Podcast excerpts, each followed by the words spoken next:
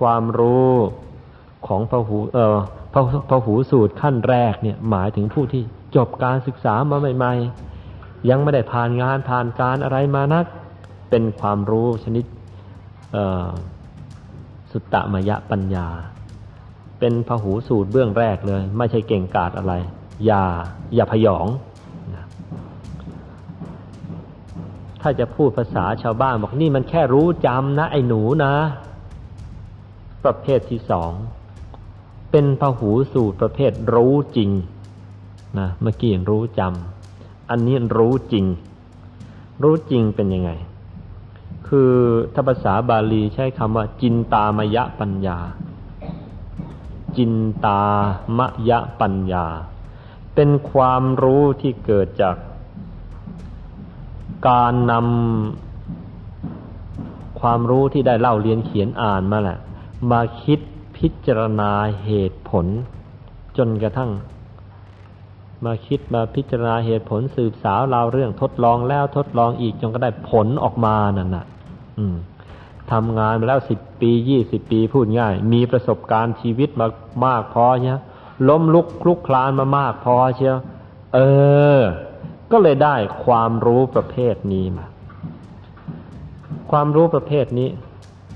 จัดเป็นประเภทรู้จริง คือสามารถเอามาใช้ให้เกิดกับให้เกิดประโยชน์ในชีวิตของเราได้ แล้วก็ให้โน้ตไว้ด้วยว่า ความรู้ของคนทั้งโลก ติดอยู่ในระดับจินตามยปัญญาหรือรู้จริงเท่านั้น อยู่แค่สองระดับนี้ไม่เกินเลย ทั้งโลกมันจะได้ปริญญาอะไรมาก็ตาม จะเป็น professor profess โง่อะไรมาก็ตาม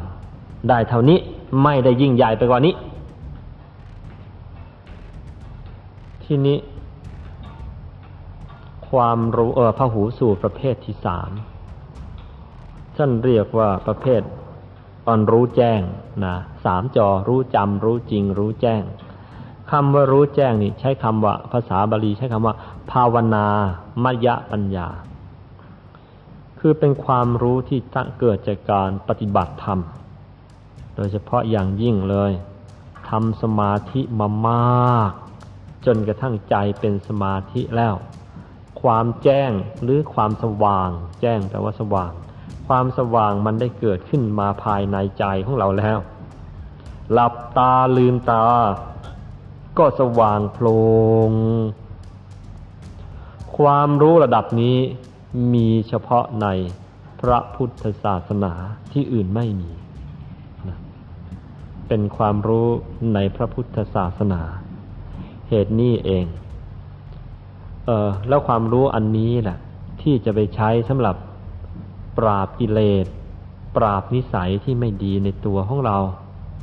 จะปราบทุกข์ต่าง ๆ ได้นี่ จะมาใช้ความรู้แจ้งอันนี้ ด้วยเหตุนี้เอง ตลอดระยะเวลามาที่เราสร้างวัดมานี่ ที่พวกเราเข้าวัดมานี่ งานหลักของที่พวกเราจะต้องทำหรืองานหลักของที่วัดนี่ทำคือทางฝ่ายพระก็สอนการภาวนาเป็นกำลัง พวกเราก็นั่งสมาธิมาเป็นกำลังตั้งแต่เช้ามานี่นะเช้าขึ้นมาหลวงพ่อธรรมชโยก็มานำเรานั่งสมาธิแล้ว นี่ทำไมทำอย่างนี้ เพราะต้องการให้เราเข้าถึงความรู้ในระดับที่สามนี่ คือความรู้แจ้ง ความรู้อันนี้เนี่ยไม่ต้องคิดนะ มันเป็นความรู้ที่ผุดขึ้นมาพร้อมกับความสว่างที่เกิดขึ้น เหมือนอย่างนี้ถ้าคนไปยืนอยู่ที่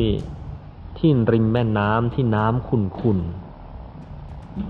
เห็นคลื่นที่มันไปอยู่ในน้ำที่ริ้วๆอยู่ในน้ำเขาพอจะบอกได้